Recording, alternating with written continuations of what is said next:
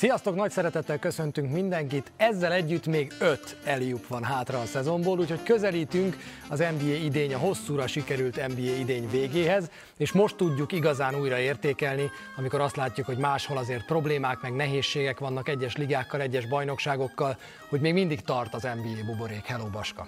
Szia Csabi, és hogy úgy tart az NBA buborék, hogy nem így kelsz és nem így fekszel, hogy csak holnap is működjön, hanem bennem teljesen belőlem teljesen eltűnt ez az aggodalom, hogy itt bármi történhet, reméljük, hogy ez így is marad most már. Ma búcsúzni fogunk még hozzá három csapattól is, a Clippers-től, a Rockets-tól és a Raptors-tól, de már a jövőbe tekintünk velük kapcsolatban, úgyhogy nem elsírjuk, hogy miért is estek ki, hanem azt beszéljük meg, hogy mi történhet velük. Mind a három csapat házatáján vannak elég komoly érdekességek. Ezzel kezdünk majd a mai műsorban, aztán pedig a műsor nagy részét természetesen a főcsoport döntőknek szánjuk, hiszen a Miami 2-0-ra vezet a Boston ellen, a Lakers pedig hajnalban 1-0-ra vezetést szerzett a Denver Nuggets együttesével szemben ellen. Megbeszéljük még majd a műsor végén, hogy kit ölelnénk meg az NBA-ből. Nagyon, mert hogy az öleld meg a főnöködet világnap tegnap volt, úgyhogy erről is beszélgetünk majd, és kérünk titeket, hogy viseljetek maszkot, mert most már, hogyha nem, akkor az bizonyos helyeken sokba is kerülhet. Na vágjunk bele, méghozzá azzal, hogy mióta kikapott a Clippers 4-3-ra a Denvertől 3-1-es vezetésről és 82-65-ről, azóta nagyobb a csend szerintem, mint gondoltuk. Csönd van, gondolkoznak, és ez arra utalhat, hogy Balmer nem akar hirtelen döntést hozni.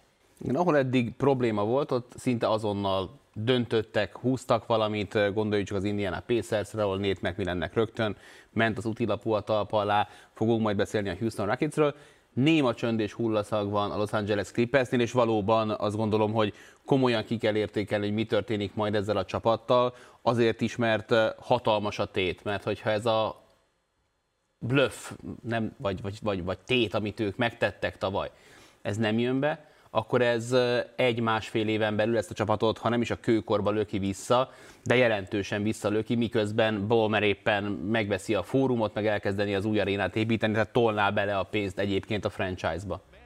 A hetedik mérkőzés az nagyjából úgy alakult, ahogy a hatodik is, vagyis a Los Angeles Clippers egészen sokáig jól játszott, de nagy vezetést azért nem tudott szerezni most a nagy szünetre, úgyhogy ilyen egál közüli, kör, körüli állással fordultak a csapatok a második félidőre, és aztán megint jött a nagy leolvadás, egy történelmi rossz második félidő, és egy egészen sima Denver Nuggets továbbjutás. Az, hogy egy olyan csapat, aki azt gondolja magáról, és ezt ki is mondta a meccsen is a testbeszédük ezt mutatta, hogy ők bajnokok, bajnok esélyesek, tőlük el kell venni már most a bajnoki címet. Hogy a Denver Nuggets, aki egyébként hét mérkőzésből érkezett ebbe a párharcba, az utolsó három meccsen, ha jól emlékszem, akkor a második félidőben plusz 64-jel verje őket három meccsre vetítve, az valami felháborító, és, és kiderültek talán ennek a keretnek a hiányosságai, illetve arra kellett rájönni, amit egész szezonban elintéztünk annyival, hogy, hogy majd a, a, a Clippers Leonardöstől, meg George-ostól majd, majd, majd ritmust vált, majd szintet lép, majd szívet mutat, amikor szükség van, akkor nem tudott. És arra kellett rájönnöd, hogy összeválogathatsz zsoldosokat, de hogyha nincsen benne a szív meg az akarás, akkor egy olyan csapat, ahol, amely viszont az egész playoffban tényleg egy, egy hatalmas, nagy, dobogó, vörös szív, azzal bizony alul fog, felül fogja múlni azon gondolkozunk azóta, hogy miért nem volt meg a szív, meg az akarás, mert oké, okay, a Denver Nuggets a brilliáns, ezt láttuk már az első fordulóban is, láttuk a Clippers ellen is. Nem az a meglepetés, hogy nekik vannak olyan időszakaik, amikor 20-ast vernek egy negyed alatt a Clippersre, vagy bármely másik csapatra. Az a meglepetés, hogy a Clippers ezek után bénán áll, és nem tud mit csinálni. A meccs utáni nyilatkozatokból inkább a nagyképű volt a Clippers felé hajlasz, vagy hogy nem tudtak összeállni. Én megmondom őszintén, hogy a, a, moti, a motiválatlanságot látom egyetlen oknak. Tehát minden egyes, próbáltam valami szenvedélyt felfedezni bárkinek is az arcán, aki megszólalt, és nem láttam azt, hogy bárkit ez így, ez így szétszaggatna, ez így széttépne, hogy basszus, már megint a Los Angeles Clippers a világ vicce, mert rajtuk röhögtek pár éve is, meg rajtuk röhögnek, hogy a liga talán leggazdagabb tulajdonosával nem tudnak bejutni egy ilyen csapattal legalább a főcsoport döntőbe, és azt kellett volna, hogy lássuk szerintem, hogy ez így szétveti őket. De nem. Azt látod, hogy szomorú, lehajtott fejek azt mondják, hogy hát nem, igazából nekünk még nem ez volt az évünk, nem voltunk eleget együtt, és á, majd jövőre ez biztos sokkal jobb lesz. Sokat gondolkoztam ezen, és van egy másik csapat, akiről ma majd beszélni fogunk, a Boston Celtics, amely hasonló problémákkal küzdhet. Mit tesz vezért, vezéré egy vezért? És hogyha most végignézed az elmúlt bajnokcsapatoknak a, a legendás vezéreit, az, az mindenképpen az is hozzátartozik, hogy nem bortiszik vizet prédikál. Tehát a játéka is, meg a viselkedése is vezérré teszi. Megtette ezt Tim Duncan a játékával, ő nem volt egy vokális vezér, de, de, de mindenki mögé állt. Megtette ezt LeBron James, megtette ezt tavaly a Torontónál, nem Kawhi Leonard, hanem sokkal inkább Kyle Lowry. És ennek a csapatnak, a Clippersnek nem volt olyan vezetője, aki mögé oda lehetett állni, és ott volt a teljesítmény. Mert marha jó pofa, hogy van egy, van egy ilyen tényleg a, a, a sikátorból kitámolygó junkie mozgásával rendelkező Patrick Beverly, egy ilyen, ilyen határeset suhancod, de nem teszi mögé a teljesítményt, és őt szerintem egy kicsit a saját csapattársai sem veszik komolyan. Kawhi Leonard pedig saját maga útján ment, nem tudták egy, mert nem, nem volt olyan ember, aki mögé oda lehetett állni, akkor menjünk és csináljuk, mert Kawhi nincs meg az aurája hozzá, a többieknek meg nem volt meg a teljesítménye, meg, az a, meg a tekintélye hozzá, és szerintem ez nagyon sokat változtatott, mert 20 ponttal ilyen egyéni képességek, 20 pontos vezetés után ilyen egyéni képességekkel rendelkező játékosoknak meccset kell nyerniük ha nem tudnak egy figurát se, ha először jönnek a, fel, a pályára, háromból egyet megnyersz valahogy. Háromból egyet sem sikerült. Mi a, mi a gond? Ugye a keretről elmondtad te is, az egy jó keret, tehát ezzel nincs mit csinálni, ez egy bajnok esélyes keret az NBA-ben. Oké, okay. Itt van Doug Rivers, akinek ugye először teljhatalma volt, hiszen ő volt az edző, a GM, a minden gyakorlatilag, Lorenz Frankel párban, aztán utána már levették róla a GM feladatok terhét, és azt megkapta az addigi segítője, Michael Winger, de mégiscsak 7 éve ő vezeti ennek a csapatnak a szakmai munkáját. És minden, amit látunk, vagy láttunk ebben a párharcban, az, hogy nem működött a rotáció, hogy nem volt egyértelműen letisztázva, hogy kinek mi a feladata ebben a csapatban, főleg akkor, amikor a cserék játszanak.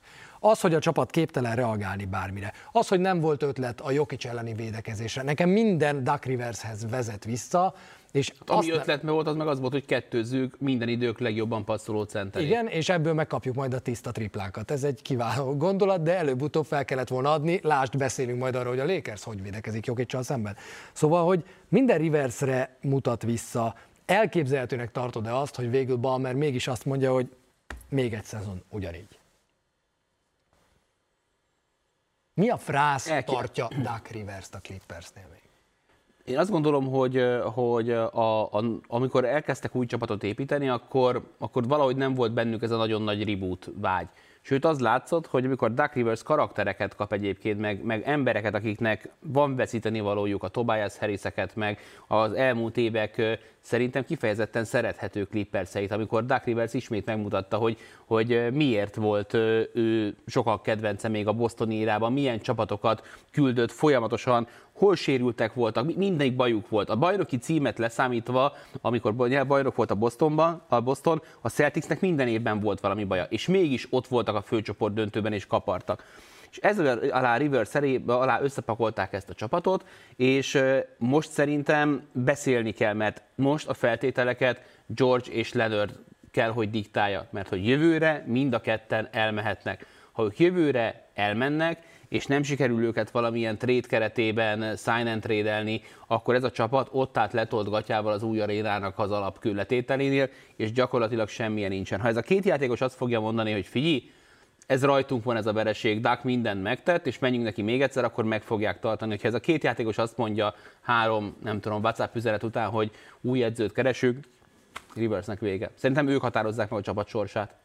És valószínűleg ebben Jerry West a közvetítő, Balmer és köztük, és az első plegykák legalábbis arról szólnak, hogy Leonard szeretné, hogy Duck Rivers maradjon. Toronto? Folytassuk az adást a másik búcsúzónkkal, ugyanis a Boston Celtics a Toronto Raptors-ot végül hét meccsen búcsúztatta, és a Toronto Raptorsnak azt gondolom, hogy nincsen szégyenkezni valója a Boston celtics végig ott voltak meccsben, ugye megint Kawhi Leonardot kell behoznunk, aki nélkül egyébként egy dobásra voltak, egy támadásra, két labda birtoklásra voltak egyébként attól, hogy főként főcsoport döntőbe jussanak. Ott sokkal gyorsabban megérkeztek azok a válaszok, amikre még Los Angelesben várunk, ugyanis abszolút, bár a Toronto raptors nem lehet biztos abban, hogy ha évedzőjének választanak, az jó híre vagy sem, akkor utoljára Torontói volt az évedzője, akkor két hét múlva nem volt állása. Most Nick Nurse-t hosszabbították, és Masai Ujiri kosárlabda szakistent is Kanadában ugyancsak maradásra bírtak. Úgyhogy a kérdés az, hogy a Raptors milyen irányba fog elmenni a következő szezontól. Már aláírt Masai Ujiri? Szerintem az most már eléggé, eléggé itt van a, a, a küszöbön. Hát figyelj, én Nurse-nek nagyon örülök, nem hiszem, hogy bármi, bármi eltántoríthatta volna a raptors attól, meg őt is attól, hogy hosszabbítson szerződést. Szerintem ő bebizonyította, hogy bármilyen nehéz körülmények között bajnok esélyes csapatot tud építeni. Ez is egy bajnok esélyes együttes volt, aminek az alapja a rendszer volt. Na itt meg megfordítom azt, amit az előbb mondtunk. Itt meg ennek a Toronto Raptorsnak, meg ameddig eljutottak, minden alapot az edzői stáb adott meg, meg ami mögöttük még természetesen van. Ettől volt ennyire jó a Raptors, ezzel együtt szerintem megérdemelte jutott tovább a Boston Celtics. Két szezon alatt egy bajnoki cím, meg egy hétmeccses kiesés, az szerintem egészen rendben van. Nurse top három edző? Az NBA-ben jelenleg Szerintem meccsek előtt is, és meccsek alatt is. Ujiriről én még azt olvastam, hogy kicsit még húzóckodik, ugye neki még egy éves szerződése van, és ő azt mondta, hogy neki most az a lényeg, és akkor beszéljünk a játékosokról, hogy az lejáró szerződésű játékosokkal, Venflittel, Ibakával, Gasollal mi fog majd történni, ő majd utána foglalkozik a saját sorsával. Ujiri egy kemény ember szerintem, egy kiváló üzletember, aki a saját árát is fel tudja rendesen srófolni. Abban is biztos vagyok, hogy ő bármennyi pénzt elkérhet a Raptors-tól, de mi lesz itt a kerettel? Merre lehet ezzel elmenni? Az látszik, hogyha az összes olyan játékosokról lemondanak, akiről lemondhatnak, tehát akinek lejár a szerződése, adnak nem hosszabbítják meg, és ki is jelentik, hogy nem hosszabbítják meg, ennek a csapatnak akkor sem lesz egy full maximális fizetésnyi helye a plafon alatt, ami azért nem is feltétlenül baj, mert idén nincs is olyan játékos igazából, akiért ennyire zsebbe kell nyúlni, ha csak ne adj Isten, nem tudom, Anthony Davis azt mondja, hogy nem hosszabbít a Los Angeles lakers amire szerintem azért meglehetősen kevés az esély. Úgyhogy ezt el is feledhetjük, és pont ma olvastam ezzel kapcsolatban egy ilyen matematikai levezetés, hogy nagyjából 45 millió dollárja van arra a Toronto Raptorsnak, hogy a lejáró szerződésű szabadon igazolható játékosait visszaigazolja, illetve hogy még az úgynevezett mid-level exception ami az ilyen átlagbérig terjedő felmentéssel egy ilyen 8 millió dollár környékén hozzon még egy játékost.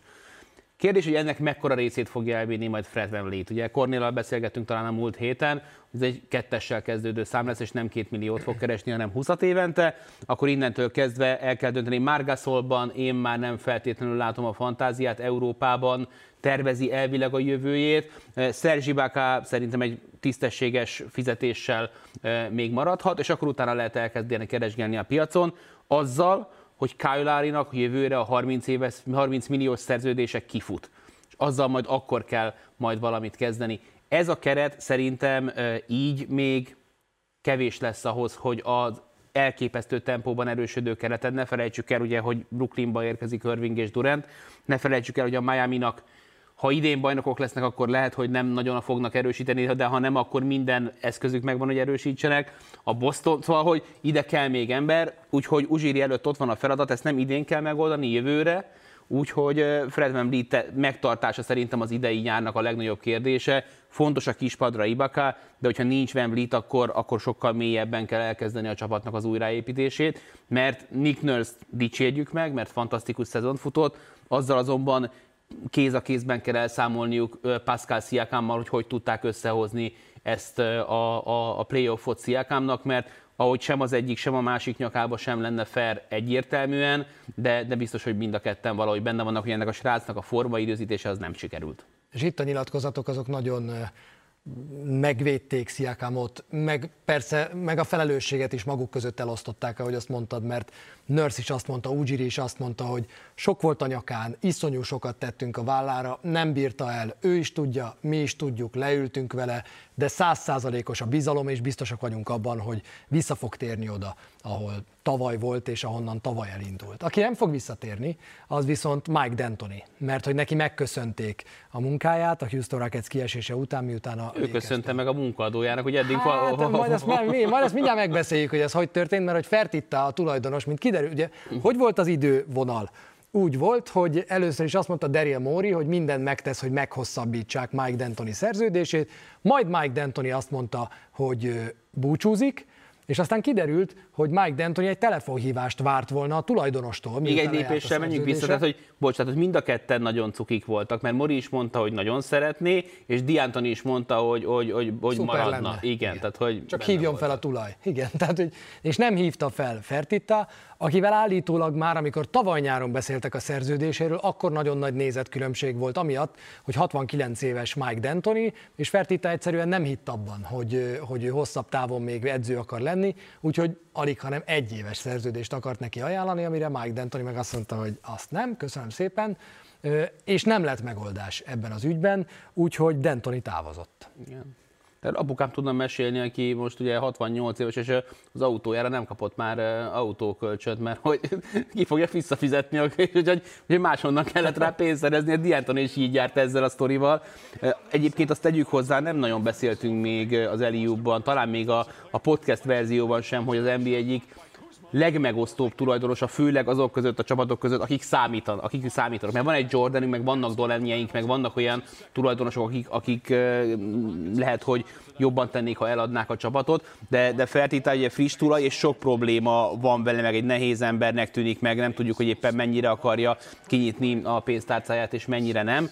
Az, hogy nem tudom, hogy ez, ez, hogyha most felhívta volna Fertita, akkor mi van. Én azt gondolom, hogy ez egy, ez egy, ez egy szuper menekülő útvonal volt uh, Mike D'Antoninak, hogy, uh, hogy ne kelljen Nem volt kedve maradni? Szerintem nem. Uh-huh. Miért nem? Szerintem Fertita miatt egyrészt, másrészt meg úgy volt már, mint az Austin Powers kettőben vagy háromban talán, amikor Mike Myers meg akar fordulni a nagyon szűk folyosón azzal a kis kocsival. Nem tudom, megvan ez a jelenet. Lehetett a kettőben is, háromban is. Igen, na, na te nem nézted Austin Powers? Nem. Ez mindenképpen pótoljátok be. Ne akadjunk azért lehet. Hiánypótló. Na, szóval az lényeg, hogy bekormányozták magukat, hogy se előre, se hátra. Tehát ez, ez volt a sztorinak a lényege, és, és, és feltettek mindent, és ő is érezte azt, hogy Westbrookkal meg Hardennel lehet, hogy egy szezont még nem szeretne, miközben tudta azt, hogy Indianapolisban várják, miközben tudta azt, hogy Philadelphiába szóba került. Mike D'Antoni 69 évesen az NBA egyik legkeresettebb vezetőedző kandidánsa. De ez azért nagyon érdekes, mert Daryl Mori viszont mit csinál vele? Ugye tavaly aláírtak 5 évre, tehát az nem úgy van, hogy Daryl Mori csak hogy kirúgjuk, főleg, hogyha szeretjük a És, és Fertitánál ez van, és Így ez van. a baj vele, hogy Fertitánál az van, hogy ki van fizetve, akkor 5 évig itt dolgozik. Így van. És nagyon ő változni számítástechnikus, meg közgazdász diplomával nem fog, tehát Mori ebbe az irányba akarja vinni a csapatot, de akkor ki lesz az edző? Lehet, hogy azért ragaszkodott volna Daryl Mori ennyire D'Antonihoz, mert ezt kinek a torkán nyomom le? Igen, biztos, hogy ennek valahogy majd ki kell ö, ki kell találni, hogy hogyan fog ez majd megtörténni, mert, mert ez a keret jelenleg nem tud más. Tehát hogy biztos, hogy, hogy érkeznie kell egy új vezetőedzőnek, egy olyan vezetőedzőnek, aki, aki nek vannak extra elképzelései, szerintem Harden is egy picit azért már ezt tudja. Én azt, azt hinném, hogy, Én is azt gondolom. Hogy, hogy ugyanazt csinálom, még többet, még többet, és akkor már jó, persze hozzátok a viharlámpát, hogy éjjel is tudjak dolgozni, valami radikális változásra kéne. Ez a fickó egyébként egy szuper tehetséges faszi, akit beletolnak egy olyan szerepbe, amit egy ideig szerintem ő is felvállalt és szeretett, de, de a nap végén meg azt gondolom, hogy, hogy a szakálnövesztés meg a, meg a, meg a kiesések elveszik az ember életkedvét. Viszont azok a csapatok, amelyek még nem estek ki, azok nagyon-nagyon nyomják, így van ezzel a keleti két csapat és a nyugati kettő is, amelyik még állva van. Szünet után majd a keletiekkel folytatjuk a Miami-val és a Bostonnal.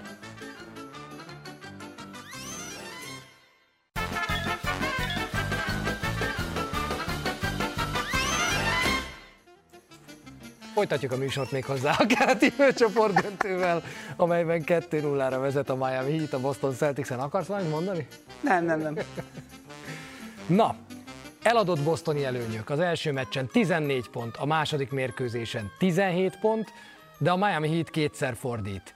Mennyire reális ez a 2-0, mennyire lehetne 0-2, mennyire lehetne 1-1? minden reális. A két meccsen együtt volt a két csapat között 8 pont különbség.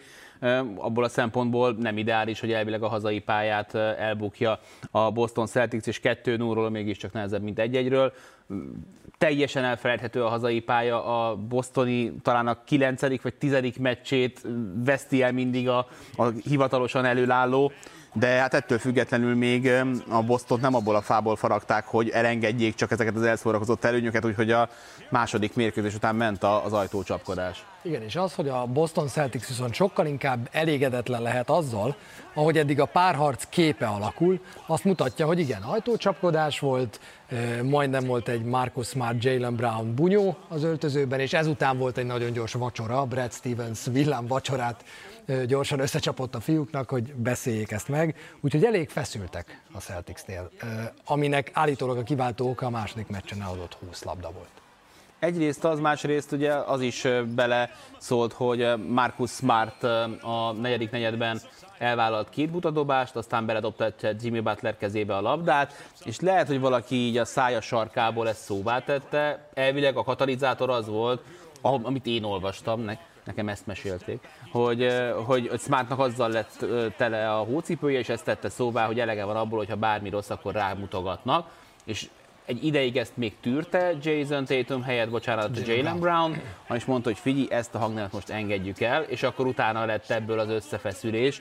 De hát a 20 eladott labdát biztos, hogy nem tették ki az ablakba, meg igazából az sem talán, hogy, hogy ha össze kéne raknod a, a, az első két meccs alapján az 5-10 domináns jelenetet, akkor abból szerintem hét alhangon valamilyen Miami megmozdulás. Tehát, hogy vezet a Boston, és elmegy, de hogy nem érzed azt közben, hogy szakad a gát, nem érzed azt, hogy pánikolna a hit, és ez abszolút bejön, amit múlt héten beszéltünk, hogy ez a Miami Heat, ez nem egy izgulós típus. Igen, és most láthatjuk az első meccset, amely hosszabbításban dőlt el a javukra, a második a rendes játékidőben dőlt el a javukra, és a celtics kapcsolatban legnagyobb problémának azt mondják, hogy vannak dolgok, amikben, amikben nem olyanok ebben a párharcban, mint szoktak lenni, és ez nyilván a hit védekezését dicséri, de ami egyértelmű, és szerintem ide vissza is vezethető a nagy előnyök eladása, szerintem az nem hozzáállás kérdése, hanem, hanem irányító hiány. Tehát, hogy nincs egy ember, aki megfogná a játékot, nincs egy, nincs egy Dragicsuk, nincs egy, nincs, akár egy Butlerük sincsen, aki bizonyos időszakokban pontosan tudja, hogy mit kell csinálni. Ebben a csapatban mindenki egymásra van utalva, ha, utalva, ha együtt megy, nekik megy, ha együtt nem megy, akkor nem megy. És ezen a hullámvasúton ül jelenleg a Boston Celtics. Kérdés, hogy ezen tud-e változtatni Gordon Hayward visszatérése, a, aki elméletileg már az se kizárt, hogy a ma éjszakai mérkőzésen játszhat, amit hajnali 2.30-tól a Sport 2 élőben magyarul közvetítünk Kornéllal. Mennyit változtatna Gordon Hayward azon, hogy ez a párharc merre felé tart? Erre más volt a válaszom egy hete, és más a válaszom most. A Boston egy szakszervezeti csapat. Bostonban ez erős amúgy is egy munkás város. Ha a szakszervezetnek jól megy, akkor ezt a csapatot nem lehet legyőzni és bajnok. Ha a szakszervezettel gond van, és elkezd széthúzni, akkor mivel szakszervezetről van szó, nincs valaki, aki diktatórikusan bejelent bizonyos dolgokat. Ebben nem fog megoldást jelenteni az, hogy Gordon Hayward visszatér. Igen, kevesebbet fogjuk látni mondjuk Szemi Ozsaleit a pályán, ez valószínűleg majd megnyugtató lesz. Lehet, hogy beleharap majd Vanamaker perceibe, stb. stb. De e, azt elvárni, hogy majd ebben a, a negyedik negyedekben a három hetet kihagyó, négy hetet kihagyó Gordon Hayward majd a nulláról elkezd bedobálni olyan duplákat, amik a folyamatosan meccsbe lévő Walker, Tatum, Walker, uh, Brown triónak nem mennek be rendszeresen. Szerintem az erősen optimista elképzelés, csökkenti a hibázás esélyét, ad nekik egy lehetőséget egy szuper kis line a játszatására, ahol mindenki képes pontokat szerezni, de ez a csapat Hayward el nélkül is képes lenne 2 0 vezetni. Ehhez képest az első mérkőzésen és én ezt látom az egész playoffban, bocs, hogy egy másodpercet visszaugrok, hogy azok a csapatok tudnak nyerni, és azok a csapatok tudnak magabiztosan haladni, gondolok itt a Los Angeles Lakersre, meg gondolok itt a Miami Heatre, akik nem veszik le a lábukat a gázról, vagy ha egy picit felemelik, azt mondtam pont ma reggel egyik videóban, hogy, hogy annyira nem emelik fel a lábukat, hogy a motorfék életbe lépjen. És a Lakers elbukott két meccset, aztán utána végigmegy, és a mai első meccsen is végigment. És a Miami Heat is nem beszél a lábát. Van, hogy gyengébben játszik, de a Miami Heat nagy előnyt még nem nagyon szórakozott el ebben a playoffban, mert pontosan tudják és meg tudják becsülni. A Celtics-hez képest az első mérkőzésen nagyon elkezdett stagnálni a játéka, és elengedték azt, ami ideáig elhozta őket, a csapatjáték, és a, ebből fakadó egyébként bravúros egyéni teljesítmények. A második félidőben, a második mérkőzésen pedig az a zóna, ami az első meccsen nem jelentett nekik gondot, a második meccsen meg szemmel láthatólag megfojtotta őket. Ami engem megdöbbentett a második mérkőzésen az az, hogy jött a második félidő, a Celtics neki megy egy 10 pont pluszos előnnyel, és két dolgot csinál Miami Heat. Hozza a zónát, és hozza a, azt, ami a legpofon egyszerűbb dolog a kosárlabdázásban, egy elzárást, leválást játszít, játszat Adebayoval, először Kemba Walkerem folyamatosan, hogy úgy jöjjön ki a váltás, utána már igazából mindegy is, hogy kin, és pár perc alatt ledolgozzák ezt a hátrányt, méghozzá játszik könnyedséggel. És nem nagyon tud ezzel mit kezdeni a Boston Celtics. Itt pedig azt a Jimmy Butlert látjuk, aki a második mérkőzésen nem játszott jól támadásban, de a végén három olyan labdát szerzett, amelyiknek mindegyike szinte meccset eldöntő labdaszerzés volt. Így van, Jimmy Butler ezen a mérkőzésen is fantasztikus volt, másképpen, mint a szupersztároktól megszoktuk, és majd beszéljünk LeBron Jamesről, aki azt szerintem ilyen Butler jellegű meccset hozott egyébként a Lakersben, és ennek az értéke szerintem kezd, uh, mi ez? Nem, majd beszélünk róla később. Igen, tehát kezd felértékelődni az ilyen típusú vezéri szerepkör, amikor 15 ponttal lehetsz a mérkőzés egyik legfontosabb, ha nem legfontosabb játékosa. Az, hogy egy zárás leválással meg lehet zavarni ezt a bostoni védelmet, az egy gond. Az, hogy a Boston ellen el kellett mondani, ha megverted a Bostont, akkor az történt, hogy a szívedet kitetted, vagy nagyon jó rendszerben játszottatok, vagy elképesztő egyéni teljesítményeitek voltak. Az, hogy Bem Adebayo talán 6 per 7 dobott a harmadik negyedben, és ebből 4 ajtóablak zsákolás volt. Hogy a Boston ellen tudsz te 10 könnyű pontot szerezni, ez annyira nem Boston-szerű, hogy ezen viszont egyértelműen kell változtatniuk. Hogy e, volt olyan, hogy előbb láttátok pont ennek az ismétlését, hogy két ember állt háttal Adebayonak, aki hát hogy megkerülte őket, megkapta, és akkor bezsákolta. Tehát, hogy vannak, vannak szokatlanul rossz megoldásaik, és tényleg most kerül egy komoly tesztelé lelkileg az a Boston Celtics, akinek az ellenfelei pedig egy olyan csapat, ahol a meghatározó játékosok, Jimmy Butler és Goran Dragic abszolút veteránok, harcedzettek, Jay Crowder folyamatosan hozza egyébként a, a jó játékát, még az előző meccset talán nem is volt annyira átütő, és a, a két fiatal pedig felváltva száll be, tehát mindenki egyébként tudja magát hozni, a Celtics pedig szerintem elkezdett egy kicsit kételkedni magában, és ebből a szempontból az, hogy Smart kiverte a balhét, az szerintem egy tök jó dolog és ma minden esélyük megvan arra, ha van Hayward, ha nincs Hayward, hogy kettő-egyet csinálnak ebből, és onnan már akár sorozat is lehet belőle. Adebayo legszebb támadásait, jeleneteit, pontjait láthatjuk. Stan Van Gundy kezdtem el még mondani, szerintem talán még a seeding meccsek alatt, vagy nagyon a playoff elején a Pacers ellen, hogy azt nézze mindenki, hogy ennek a fickónak a úgynevezett megni tudja, amire mióta tegnap SMS-eztünk, azóta se találtam jobb kifejezést, de hogy az ő hatása a játékra, labda nélkül, bármi nélkül mekkora, hogy egy-egy zárással, ő gyakorlatilag zárással irányítja a Miami Heat együttesét, és hogy amit múltkor Cornél mutatott ott, hogy hol kéne Jannisnak labdát kapni itt a büntetővonalnál, hogy Adebayo ide bejön, és hogy ott kapja meg a labdát, és onnan gyakorlatilag elkezdi irányítani a csapatot, körülötte a négy ember folyamatos mozgásban van. Nézzétek meg, hogy nem állnak meg egy másodpercre sem labda nélkül, és Adebayo talál egy könnyű paszt, egészen elképesztő, hogy Spolstra ezt hogy megszervezte ezt a csapatjátékot, és nem csodálom, hogy azt mondja a Brad Stevens, hogy tele van az összes kezünk a Miami-val. Tudom, hogy erre gondoltál te is. Bema Adebayo a virtuozitás nélkül nagyon sok elemét hordozza a játékában azért annak, amit Nikola Jokicsban szeretünk mm. egyébként. Tehát hasonlít a két csapatnak a játékstílusa egymásra, és úgy tudja rányomni a bélyegét egyébként a meccsekre, hogy zsinórban másodszor próbálja meghajtani az elején a Boston ellen a Miami, és nem megy nekik. Tehát Daniel Tice-nak tegyük, hogy egy-egyben ott van minden egyes dobásánál. Amikor jó pontot szerez, az belépésekből, eliupokból Daniel Tice tartja magát. Tehát ő továbbra is szervezi a játékot, minden meccse hozza a, a, a nagyjából 5 gólpasszát, de, de, de nem arról van szó, hogy, hogy Bema egy 30 pontos ilyen mini Shaquille lenne, vagy, vagy mini Jokic lenne, ő ennél sokkal kifinomultabban teszi hozzá, és, és megvárja az idejét, és ez az idő az előző mérkőzésen a harmadik negyedben volt, aztán megmondom, jött az a zóna, ahol, ahol láttuk azt, hogy a, a magasak fönt milyen zavar tudnak okozni, és elvették a, a Bostonnak az életkedvét is. Igen, legrosszabban akkor néz ki Adebayo, amikor pozíciózni kezd. Tehát akkor fogod leginkább a fejedet, hogy ebből vajon mi lesz.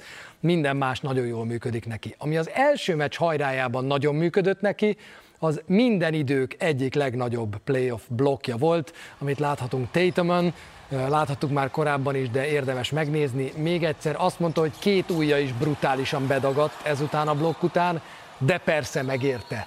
Kérdésem, ez a blokk minden idők playoff blokkjainak listáján hányadik helyen van nálad? Nagyon sajnálom, hogy nem tudok erre a kérdésre válaszolni. Az elmúlt tíz évből jutott eszembe rögtön kettő. Látványosság szempontjából az egyik veszi fel vele a versenyt, fontosság szempontjából a másik. Ami a közös bennük, hogy mind a kétszer LeBron James volt az elkövető. Egyébként biztos, hogy voltak még fantasztikusan fontos blokkok, ami így az én ilyen szenilla agyamból kiesett, tehát utána a blokk után az ez volt. Amikor... Ez az első, szerintem. Igen. Nagy döntő, demoralizáló chase down block, e, ezt, szerintem ezt nem lehet letaszítani a trónról még egy jó darabig. Ha ez nincs, akkor nem tudom, hogy mi történik. Van-e Durant, van-e, van-e, van-e e, újra összeálló, magát újra definiáló Golden State Warriors, és van-e bajnoki cím? Mert itt azért már talán vezetett a, a, a Cleveland, vagy lehet, hogy ezután dobja majd Kyrie Irving majd a, a nagy tripláját. Igen de itt át kellett volna vinni a túloldalra André Judának, aki ezt azóta már tudja. És ki tudja, lehet, hogy majd néhány hét múlva újra összecsaphatnak a döntőben, hogy ez kiderüljön majd közöttük. Ez volt Curry és Igudala összjátéka után James blokkja, és hát a másik is egy James block, csak az egy picivel korábbról, amit Tiago Splitterrel szemben mutatott be. Nálam ez a harmadik egyébként, azért ez második meccs közte, igaz, hogy nagy döntő persze, tehát azt nem lehet elvenni, de, de azért második meccs közte 19-nél, tehát ez is az olyan volt, amit hetekig mutogattak, és brutális, de, de nálam azért ez a harmadik, és James másik blokja az első. Ezt abszolút adom. Tehát fontossága miatt igen, az, hogy ez igazából a, a művészi érték miatt, tehát hogy, hogy ennyire tökéletesen teribe találni a labdát szemből, az, ami, ami lenyűgöz benne.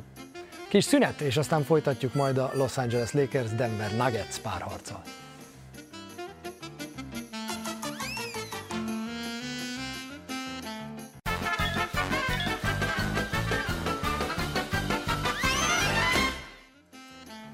Egy, azaz egy darab párharc van, amiről még nem beszéltünk, ugyanis nyugaton is megkezdődött ma hajnalban a főcsoport döntő, ugye itt a Denver és a Clippers párharca miatt masszív csúszásban van a főcsoport, de hamarosan be fogják hozni majd egymást, mert hétfőn nem rendeznek meccset majd keleten.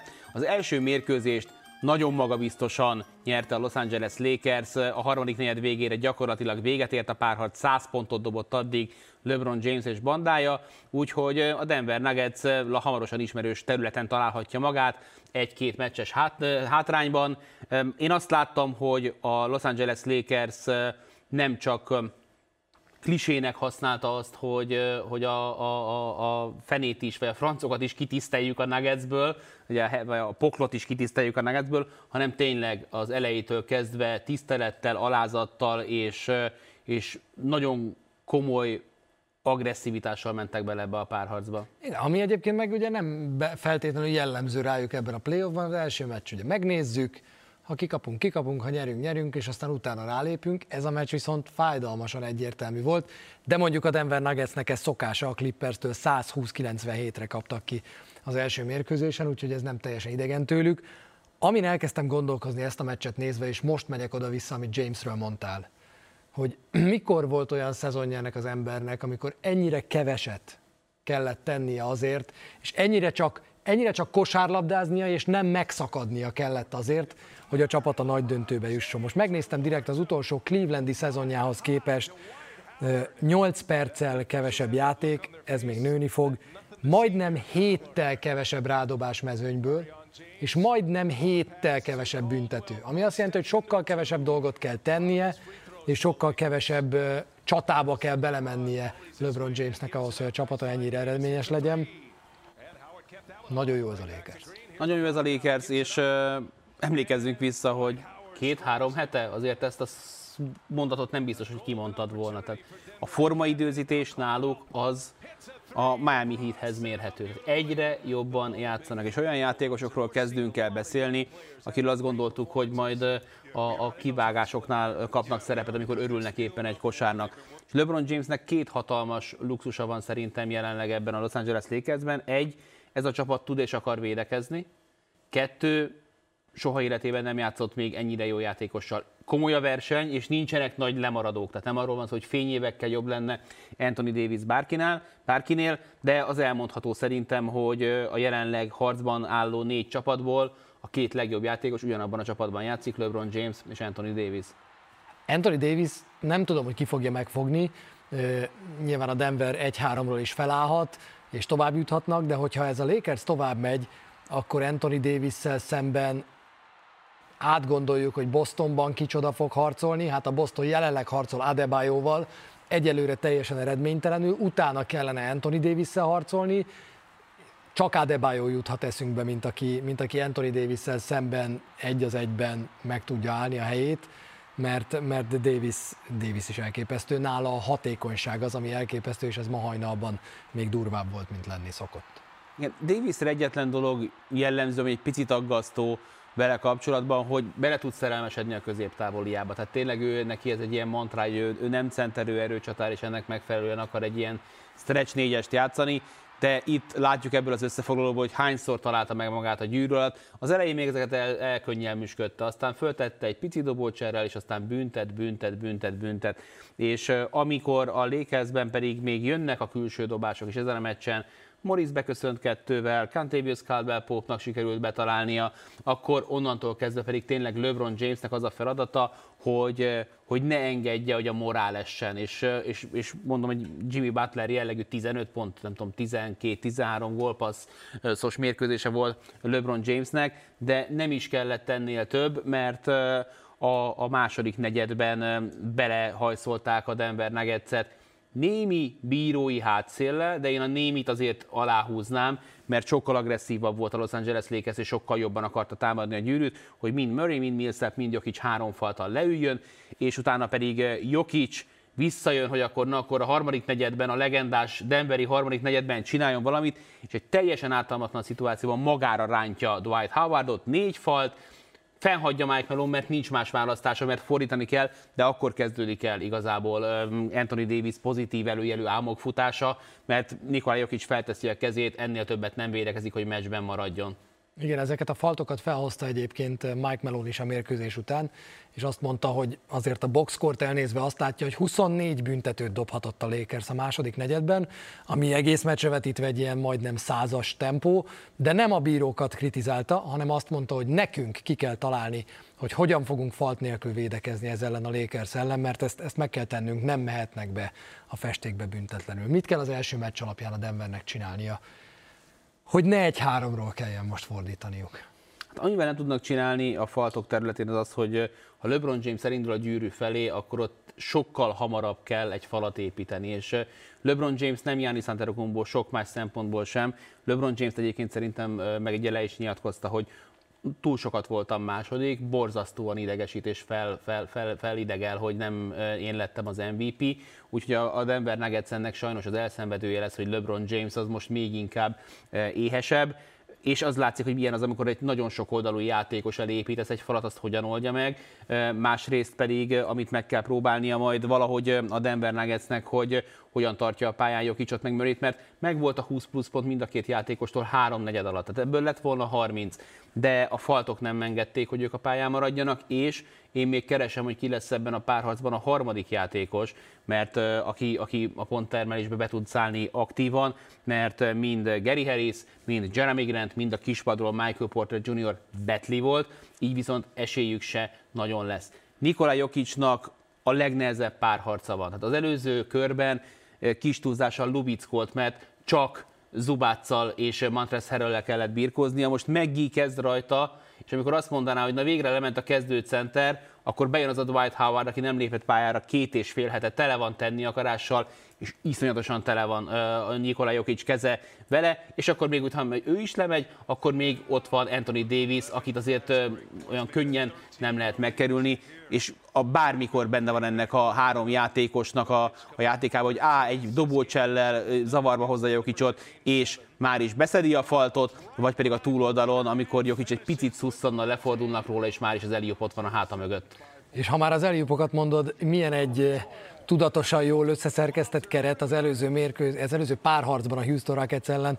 Semmi szükség nem volt Meggire, semmi szükség nem volt Howardra, igazából olyan helyzetekben nagyon sokszor még Davisre sem, amilyen helyzetekben most kerül. Most meg felküldöd Rondót Howarddal, Davis-szel vagy Meggivel, és uh, Eliup festet lehet ott csinálni a gyűrű környékén. Alex Caruso, akinek a legkedvenc cikkem, Wall Street Journal írt róla egy cikket, a LeBron James-el játszás LeBron James-el, ez volt a Ha kicsit fönn van james akkor egész elképesztő dolgok történnek, most éppen plusz kettőről plusz 14 lett, amikor először leültek az van is itt a, a Houston Rocketsnak ezt üzenem, tehát van az a, a régi vicc, amikor a, a babakocsi gyárból hozza haza a szocializmusban az alkatrészeket a fickóba, jön a gyerek, és nem van már két éjszaka óta, lemegy a feleség, és mit történik? Hát figyelj, bárhogy csinálom, tank lesz belőle, a Houston is bármit csinál, abból egy small ball csapat. Ezért kell csapatot építeni. Hogy az egyik körben ne játszasd, amikor a második körben meg, és ne legyél gőgös, nem mondd azt, hogy én majd áttolom Tarzan erős furmásikat. A Los Angeles Lakersben benne van az az alázat, hogy ebben a párharcban alkalmazkodom. És azt hittük, és pont zseniális volt a Clippers marketingje, hogy ők adták el magukat, hogy ők lesznek ez a csapat, és a Lakers lesz a Pök Handy. És pont fordítva alakult, ez a Lakers fejben is egyenlőre nagyon együtt van. Én mondom, arra majd kíváncsi leszek még, hogy amikor ennyi bizonyítani valóban, meg ennyi tét forog kockán, ha esetleg a Denver hozza ezeket a feltámadásokat, és esetleg mondjuk Kentavious, Caldwell Pope, meg Rondo, meg stb. elkezdenek dobást hibázni, akkor mennyire látjuk majd ezt az összeszedett vezér James-t? Ez a Lakers jó, ennek a Lakersnek megvannak a fegyverei ahhoz bőven, hogy le tudja győzni a Denvert, de szerintem a második félidőben, vagy legkésőbb a negyedik negyedben már a nuggets is mindenkinek megfordult a fejében az, amit múlt héten mondtál, hogy lehetne ez már egy-három, és akkor kipróbálhatjuk végre, hogy most is megy, ami az előző két körben ment. Végül pedig beszélgetünk ma egy világnapról, ugyanis a Hug Your Boss Day tegnap volt, Öleld meg a főnöködet nap, amit egy internetes portál indított a 2000-es évek közepén, Azért, hogy a beosztottak néha értékeljék azt is, hogy a, főnökük sem csak lóg, meg parancsol, hanem időnként nagyon-nagyon komoly munkát végeznek ők is, és nagyon komoly felelősséget vállalnak ők is. Értékeljük egy picit a főnökünk munkáját, és akkor sokkal jobb lesz a vállalati kultúra. Találta ki ez az, azt hiszem egyébként egy HR portál ez az Egyesült Államokban. Kitölelnénk meg az NBA-ből olyan nagyon. Kinek van most nagy szüksége ölelésre az NBA-ből? Kinek Lelte meg Duck Rivers-t, én azt kérem.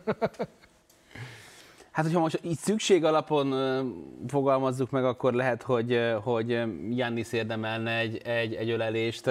Én, hogyha, hogyha így érzi... Jannis megöled, és így kétszer ölel át. Igen, igen. Én ha választhatnék, akkor egy olyan ölelés szendvicset szeretnék kérni, ahol Bobán Márjanovics és Taco Fall között vagyok, és így együtt átülelnek, szóval így középen meg így. Milyen, utána mm. megkapod róla a fotót, és nem vagy rajta. És nem, végre egy fotó, amit nem én dominálok. Nem vagy rajta, igen. Ja, nekem volt hasonló ilyen fotóm, igen, John Avicii-vel, meg Mutombóval, az jól sikerült. Én, én, én Mike Dentonit most megölelgetném. Nincs annál szerintem rosszabb, amikor, amikor a, a korod miatt nem akarnak már, meg még kedved van, még akarod, de, de igazából szerintem, amikor egy olyan, olyan veszekedésbe mész bele a főnököd, hogy hány év van még benned, te már öreg vagy, vonuljál vissza, nem tudsz végvenni egy két-három éves projektet, akkor, akkor, akkor a Mike D'Antoni érdemel egy ölelést, már csak azért is, mert megkérdezhetném tőle, hogy miért nem játszott a német Istit Olaszországban. Igen, de nálatok ilyen, ilyen gond nincsen, mert hogy abszolút baráti viszonya a főnökkel, akinek a, e-mail címében egyszerre van benne a PEL és a MATE, tehát hogy ez abszolút így vagytok. Igen, igen. Vince Carter, te Steve Nash, Steph Curry-t nem emelgetnéd vagy egy kicsit? Hát de őket mindig. ja, őket nem csak a világnak. De, őket, őket nem, a, nem a világnak kapcsán. Tudod, mi jutott eszembe, hogy az NBA-nek is van egy nagy ölelgetője, Drake. Aki mindenkit megölel, és találtam egy cikket, hogy van egy ilyen tracker, hogy ki az, akit még nem ölelt meg Drake, és van egy ilyen számláló, hogy nem tudom, 125 NBA játékossal készült már ilyen fotó neki. Amerikában van ez az ölelés kultúra azért sokkal magasabb, ez most kicsit gondolom visszaesett. Drake számlálója is így Na ne felejtsétek el, hogy nagyon-nagyon fontos feladatok várnak még rátok. Éjszakázás lesz majd, hiszen ma éjjel is lesz egy mérkőzés, 2.30-kor jön a Boston-Miami párharc harmadik mérkőzése, holnap folytatódik majd a Lakers párharca, aztán viszont lesz egy kis pihenő, mert hogy a keletiek kapnak pár nap pihenőt, hogy ne nagyon szaladjanak el a nyugati párharc mellett, úgyhogy a keleti párharcban majd legközelebb a mai után szerdán lesz mérkőzés. Baska, jó, hogy itt voltál, meg jó, hogy itt voltam én is, most menjünk nézzük meg a Verona Róma második fél idejét együtt. Éjszaka, éjszaka jön Kornél és közvetítünk. Sziasztok! Hello.